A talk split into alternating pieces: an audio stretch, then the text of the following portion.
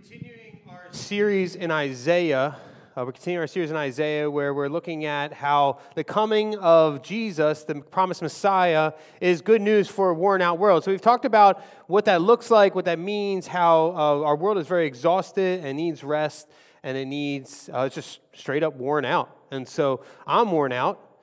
I've been worn out probably since I had kids, but 2020, March 2020 accelerated that. It makes me feel like I just did 10 years of life in couple, like a year and a half, almost two years, which is crazy to even think about. So life is very tiresome. It's exhausting. And so we wanted to talk about how Jesus is good news for that. And so uh, whether you're here today and you're visiting for the first time or you uh, have a church background not, we're just thankful that you're here and we hope that you experience the rest of Jesus while you are here.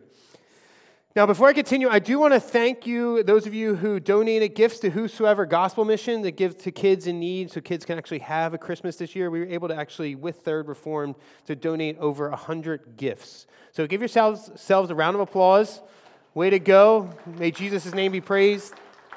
Um, but we do those things because Jesus was generous with us. We are generous with others. And so we are continue to be generous on Christmas Eve this Friday at 6:30. We're going to take a special offering. All the offering money is going to also that money is also going to go to whosoever gospel missions. They continue to do their work with children and those in need. So please come, be prepared to be generous and give to that. I also do want to invite you and challenge you to bring your friends to Christmas Eve. That's a, probably one of the easiest times to bring somebody to church. As I said before, if B101 is playing songs about Jesus, your friends, it can, it's easy to have a conversation to your friends about Jesus. So invite them, tell, ask them to come with you uh, to Christmas Eve. And uh, Third Reform does an excellent job with music, and they're going to be playing the traditional Christmas music. And we are going to be walking through passages of Scripture together and hear from God's Word together from uh, all the pastors at both churches, and I think it will be a really nice time. And we'll end the time in candlelight, which is electric candlelight. So parents, do not worry; you're not going to burn your kids' fingers, or this, we're going to burn this church down. So all that being said, there's a number, those are a number of things. Isaiah 11 is where we're going to be focusing in on today, and we're going to be in Isaiah for a couple more weeks. And then uh, Steve mentioned vision. Uh, we're going to talk about the vision of the church, where we are, where we're going, and that's going to be on January 9th. And then after that, uh, January 16th, uh, we're going to be jumping into the Gospel of Luke. And so uh, that's where we're going.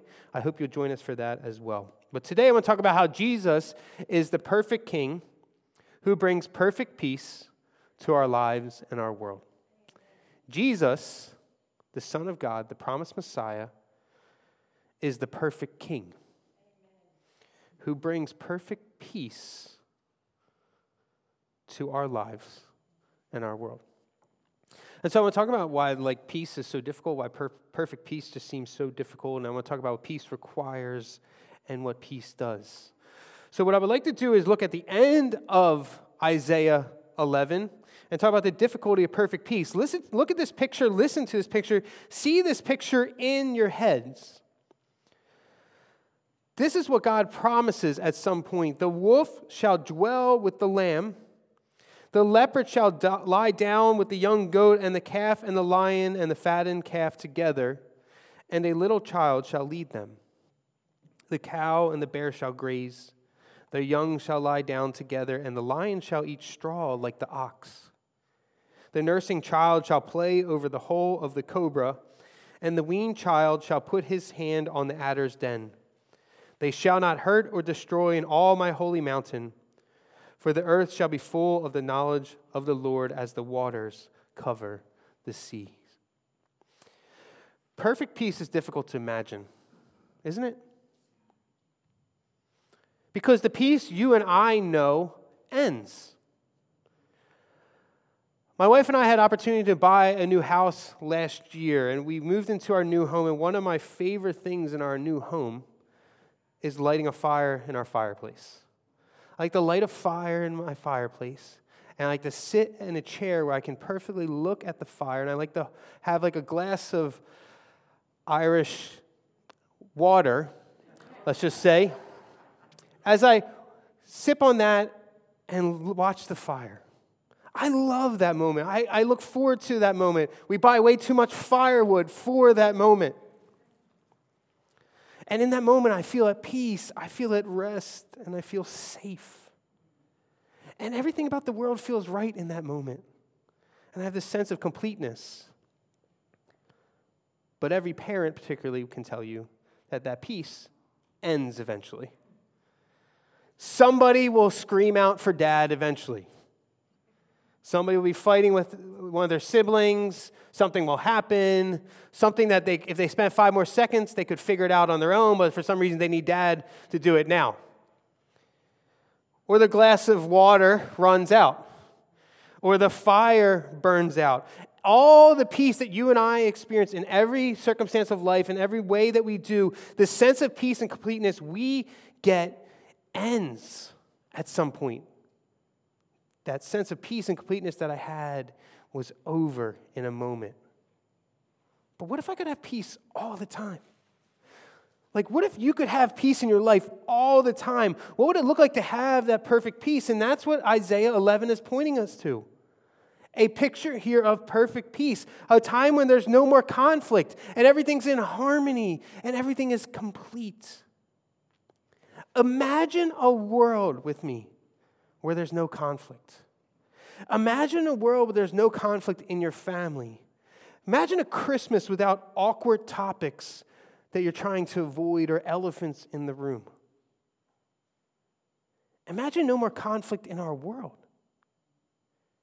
No more war. No more terrorism. No more hatred for those who are on the other side of the political aisle from you. Imagine no more health conflict. Imagine no more cancer or COVID or diabetes or exercise induced asthma. Imagine no more mental conflict, no more anxiety, no more mental disorders of any kind. Imagine no more relational conflict.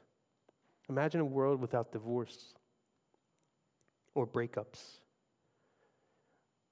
or what so many of us long for a world without abuse. See, Isaiah isn't describing Disney's Zootopia come to life. The animated film where Judy Hopps is the first bunny police officer, where prey and predator live together in harmony, and where anybody can be anything. That's what Judy Hopps says about Zootopia. This is a real picture of God's peace. This is a real picture of perfect peace that God promises. And the biblical word for peace in the Old Testament is shalom. In the New Testament, it's irene. That's the Greek word for it. It's the same word, but the Old Testament was primarily written in Hebrew, and the New Testament is primarily written in Greek. But shalom or irene are the removal of conflict on some level, but it's more than that. It's better than that. The biblical peace, the biblical peace that God is talking about, is more than just conflict being gone.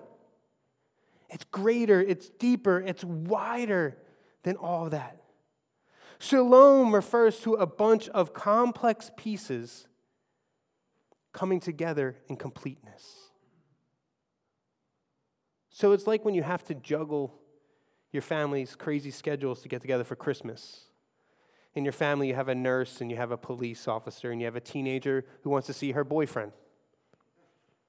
And you just want everybody to come together for one hour to sit by the tree and open gifts. That's all you want. But once, and once your family comes together, those complex schedules, those complex pieces are all in your home, by the tree, opening gifts. That is shalom. A bunch of complex pieces brought together into completeness. So Job talks about this in Job chapter 5, verse 24. He talks about how his tent is full of shalom. Why?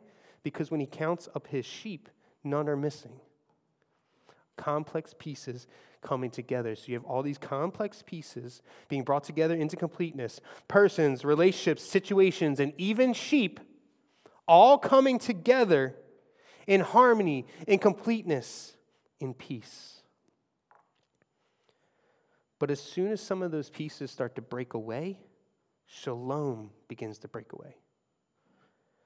Maybe think about shalom like the game Jenga. The most stable part of that game is what? When you set it up. And it's a lot of fun, right? It's a lot of fun to play that game and start pulling blocks, but there's peace and shalom when all the blocks are together in harmony, when all the blocks are, of the tower are stacked together in completeness. But as soon as you start to pull one block, the tower becomes less stable, right? And you watch it wobble as people continue to pull block after block after block, and you hope it doesn't fall. But the more blocks you take out, the more likely it's going to fall until it eventually comes crashing down and game over. If you go back to Genesis chapter 1 and 2, God created this world. This world is in complete harmony, it's in shalom. The earth was a place of perfect peace, and He created the world and took all of its complex pieces plant life, fish, birds, lions, humans and God walked with them heaven and earth are together in this harmonious ecosystem. And so, Eden, the Garden of Eden, was a place of shalom, it was a place of peace on earth. But what did Adam and Eve do in chapter 3? They gave into the devil's temptation and sinned and brought sin and death into our world. And shalom, one block, starts to break away. And now we have pain and conflict and abuse and mental health issues, family drama and war, because the complex pieces are no longer in completeness, they're in disarray. And creates this unstable world. Adam and Eve were the first to pull the blocks from the tower. But as time has gone on, we humans couldn't help ourselves. We just kept pulling blocks. So that every time you and I sin, what sin is, re- is rebelling or resisting God's intended shalom for our world. We pull a block from the tower, making it less and less stable until eventually what happens? Shalom and our world comes crashing down. Every sin is a disruption of shalom. Every sin takes a block from the tower and breaks up the peace that God desires for our world. And we, the complex pieces, instead of living in completeness like we were designed to live, we choose time and time again to break shalom. And what will eventually happen is our world will come crashing down around us. So rebel against God's design for your sexuality, you break shalom. When you resist reconciliation with another person, you break shalom. When you stop associating and resist associating with those who look, act, believe, or vote differently than you, you break shalom.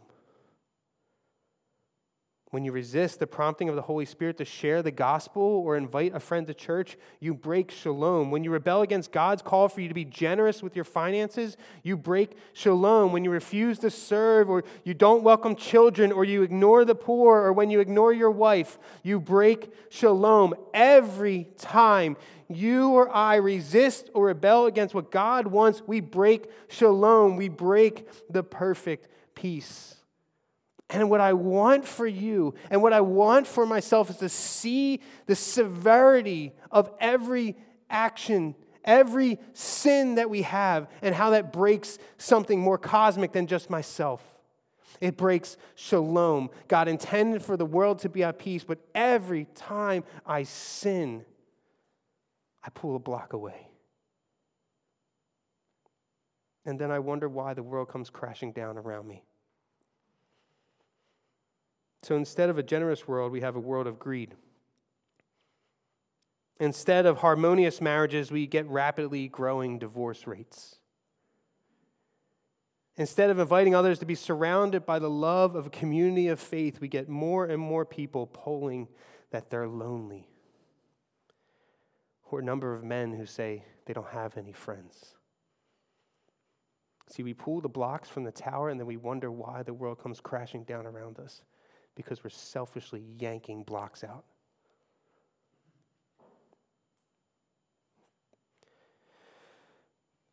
So, what does perfect peace require then? Like, if we're going to get perfect peace, what does it require? Well, look at verse 1. There shall come forth a shoot from the stump of Jesse, and a branch from its roots shall bear fruit.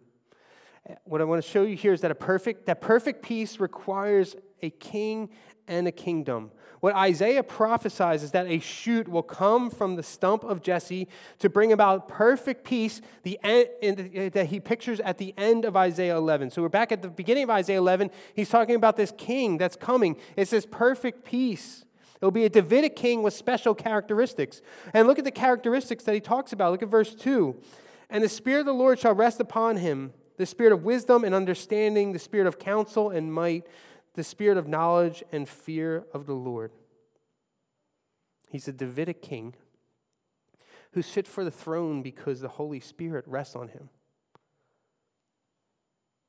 That's why he's fit for the throne. He has these special characteristics wisdom and understanding like Solomon, counsel and might for war like Gideon. And he's a great spiritual leader with knowledge and fear, which means reverence of the Lord, like David. This king is Solomon, Gideon, and David all in one.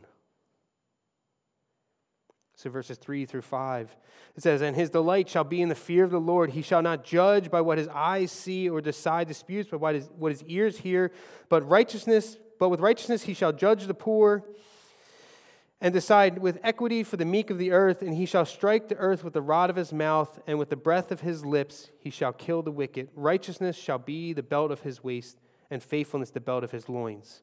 See, unlike earthly kings, emperors, or politicians who take advantage of the poor and meek, this king is of perfect peace is a fair judge, and his coming is good news to the poor and the meek. And righteousness, which the word is actually justice and faithfulness to God, will be part of who he is and what his kingdom is like this perfect king with a perfect kingdom of perfect peace. And we saw in Isaiah chapter 9 that this perfect king is Jesus, the Prince of Peace, whose perfect kingdom will have no end. That's what 9, 6 through 7 says.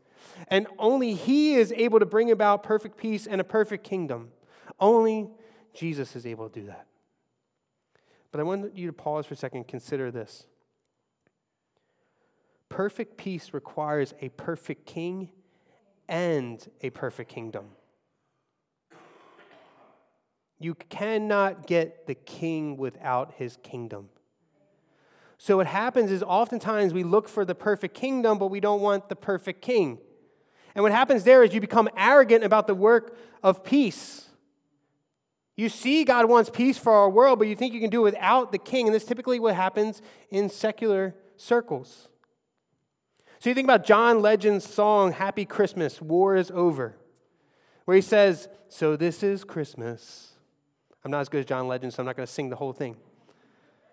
But over and over again, you hear children talking about war is over if you want it, right? Right? War is over if you want it he says, For weak and for strong, the rich and the poor ones, the world is so wrong. So happy Christmas for black and for white, for yellow and red ones. Let's all stop the fight. This is wolf dwelling with the lamb stuff.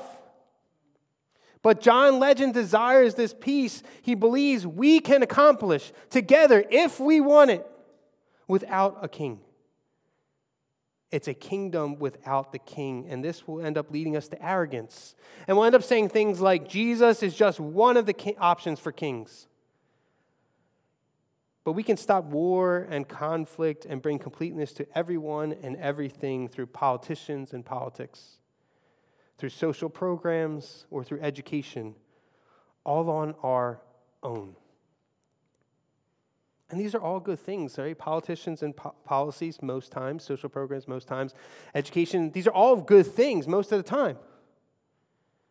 But if you attempt to bring about the kingdom of peace without submission to the Prince of Peace, what ends up happening is you'll get angry when all the hard work that you've done doesn't lead to peace.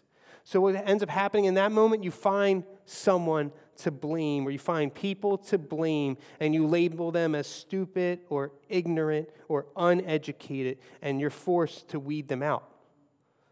And how will you do that? Through the very things you wanted to bring about peace through through politicians and policies, through social programs, through education, or worse, maybe even violence. See, when you want the kingdom without the king, all you're left with is, is try to make this happen. And when people stand in your way, what do you have to do? You got to get them out of there. You have to remove them. So you vote for certain people or push certain policies, or you'll have certain social programs to keep people out. Or through education, you'll try to change all their minds or their kids' minds. So eventually, you just weed all those ignorant, uneducated people out of here. And if that doesn't work, violence is your only option. To me, that doesn't sound very peaceful, does it? But then you can go with perfect peace and no perfect kingdom. See, we can also make the mistake to believe we can achieve perfect peace with a perfect king, but without his perfect kingdom. And that's what often happens in religious circles, in places like here. We rightly see that Jesus is the one who brings about peace on earth, so we make people, we invite people to submit their lives to him.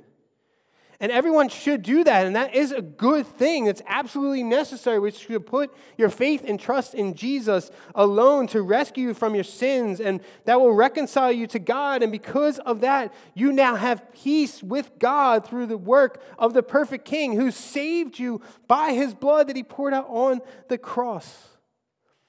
But you can't have the perfect King without a perfect kingdom. If you're going to have perfect peace, you need both. Shalom is all the complex pieces coming together into completeness.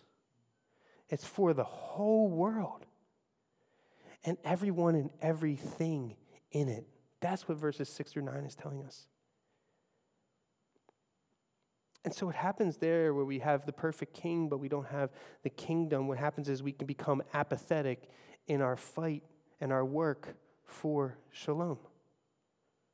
We say, peace with God, sure, we're on board with that. But peace between humans, eh. Peace in our structures and systems, eh. Peace around the globe, eh. Like it's not going to happen until Jesus comes back, so why bother even trying? So we don't care about how our actions affect others. The world's going to hell in a handbasket. So why fight against racism? Why worry about the way we treat refugees? Why care if another kid in the class is getting picked on? Why bother getting close to people who think, behave, live, act, or vote differently than me?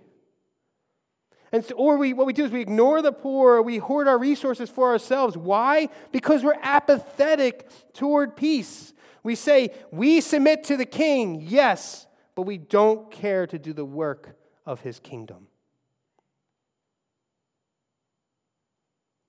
It's interesting that in Romans, both of these are, the letter to the Romans, both of these are there.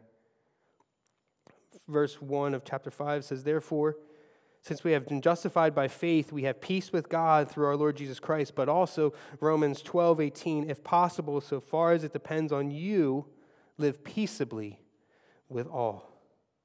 See, the peace we have in our vertical relationship with God moves us towards peace in our horizontal, horizontal relationships with each other and with others. So, which is interesting, like Paul, after in 1 Corinthians 15, after he lays out this great, fantastic apologetic for the resurrection, that Jesus rose again from the dead, he ends that whole apologetic in verse 58, where he says basically, Jesus rose from the dead. So get to work. He didn't say Jesus rose from the dead, so just sit on your hands and do nothing until he comes back. Apathy and arrogance are just two sides of the same coin because both, what they really are, is fear. Fear of failure. Well, it's just easier for me to make sure I'm right with God. But peace in our world is just too hard, so I'm, I'm not going to try. Why, what's the point? Or fear of giving up control. See, we have this agenda for the world that we have to push through, but if Jesus has a say, then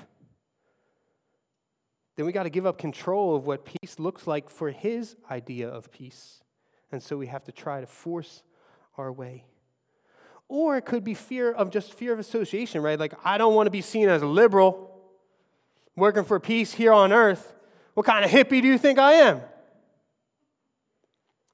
Or I don't want to be a fundamentalist telling people to submit to the king. Woo! I don't want to be called one of those guys. Which would you describe to be your attitude? Arrogance or apathy towards peace? Both attitudes destroy shalom, and without the perfect king and his perfect kingdom, you'll never achieve perfect peace. Because what does perfect peace do? In Luke chapter 2, Shepherds are out in the field watching over their flocks, and all of a sudden, an angel of the Lord shows up, and a multitude of the heavenly hosts cry out Glory to God in the highest, and on earth, peace, Irene, shalom, among those with whom he is pleased. Perfect peace changes everything. It's not pick and choose peace, it's everything. The perfect King Jesus brings about perfect peace on earth. Peace, the angels say. Perfect peace to our world. But they also say, with whom God is pleased. Perfect peace with God, King and kingdom. And so when we speak about the kingdom of God, what we're talking about is God's rule on earth as it is in heaven. It's the realization that God is the one who's in charge of our lives and our world, and the desire to see Him in charge here on earth as much as He's in charge there in heaven. So when we pray that your, kingdom come, your will be done on earth as it is in heaven, what we're saying is, God, the way you rule up there, rule down here too. That's what we want. So we see God's rule come to earth in Revelation 21, and then in Revelation 22, there's this great picture there where I'm not going to have a chance to read all, but the tree of life is there. It's yielding all kinds of fruit. The nations are all being healed. Listen to that idea of peace in Revelation 22. See, the bookends of history have us back have us in Eden. Genesis 1 and Revelation 22, where are the people of God? In Eden. So, the goal of the perfect, the King of perfect peace is to bring about his kingdom of peace by bringing heaven to earth, to bring us back to Eden, where heaven comes down to earth and we're all living in shalom again. Everything is as is intended to be. It's full of the knowledge of the Lord, as Isaiah tells us, and all the blocks of the tower are in place. It's the greenest grass, the bluest sky, the warmest sunshine, the best food, the best drinks, the best apple pie you've ever had, no one and no thing can hurt you. And it's a place where the most vulnerable on earth, children, play with animals, poisonous snakes, like they play with puppies. The most vulnerable people on earth. I have a friend, Stephen Wood, who's at Liberty River Wards. He talks about how this picture of like how the world is a scary place for kids, not because of like crime and stuff like that. He said like because of the bathrooms at Target. Say, think about being a kid trying to use one of those toilets at Target. They're huge. You had to climb up on them, you could fall in them, and then when you flush them, they're insanely loud. They were not created for children. But then we have a world now where when Jesus returns and he brings heaven to earth and he changes and fixes everything, where it's a safe place for children that they're playing with cobras like they're playing with golden retrievers now.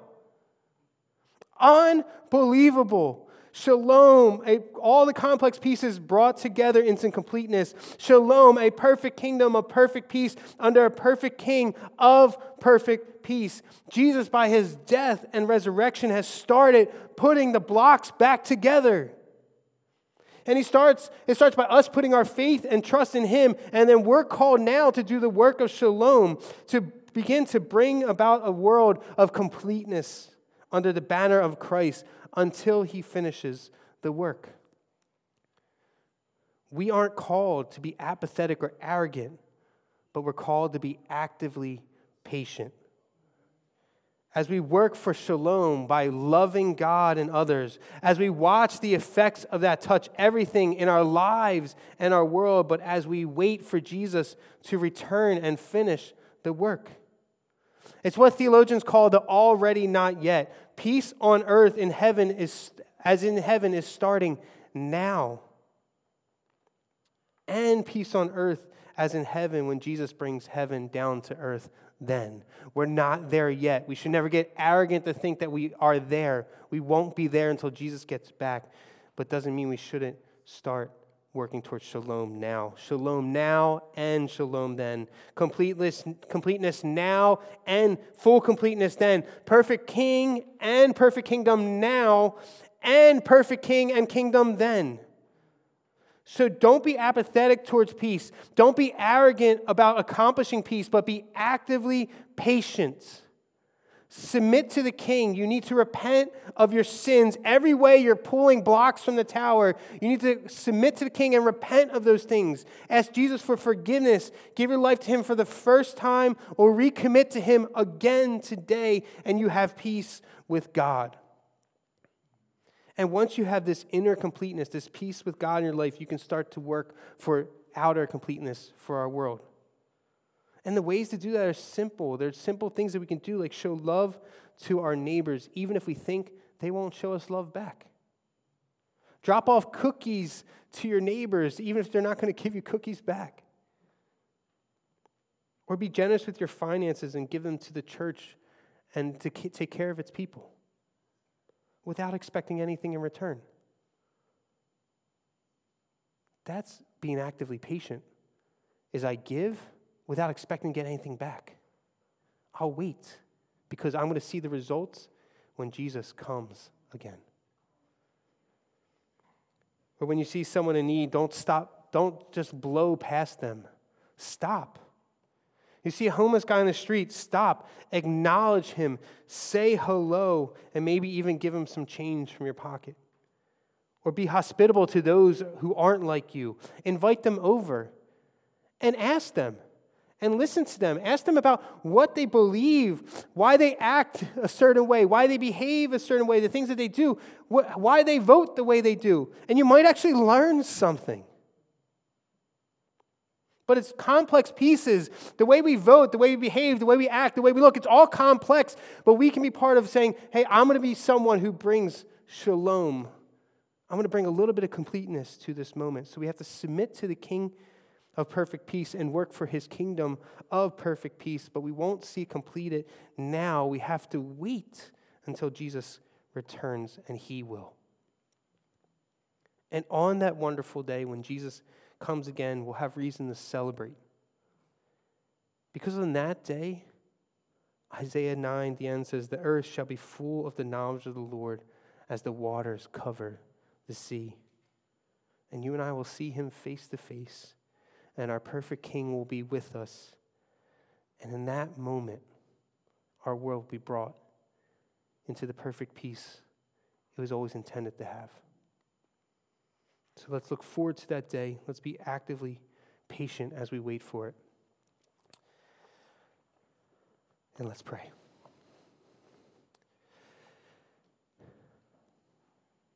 Jesus, we look forward to the day where you will come and you will fully bring shalom and bring all these complex pieces back into place. But if you're here today, and, and if you're here today and you are realizing that you're just pulling blocks from the tower and you're never asking Jesus for forgiveness and your life is incomplete and it's falling apart and you just need forgiveness, just silently ask Jesus for it right now.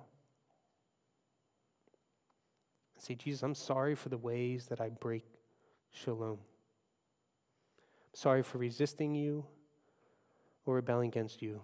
Forgive me. And for the rest of us, Father, who claim your name, Father God, we ask that we would be people of Jesus who work towards shalom, that we would have our inner shalom by being at peace with you, but also to work with it, it for it in our world. And we ask that we would trust you as we wait for it. Lord, it's not going to get fixed now. We have to wait. But let us be active while we wait. And help us be a people who bring peace on earth, we pray. Amen.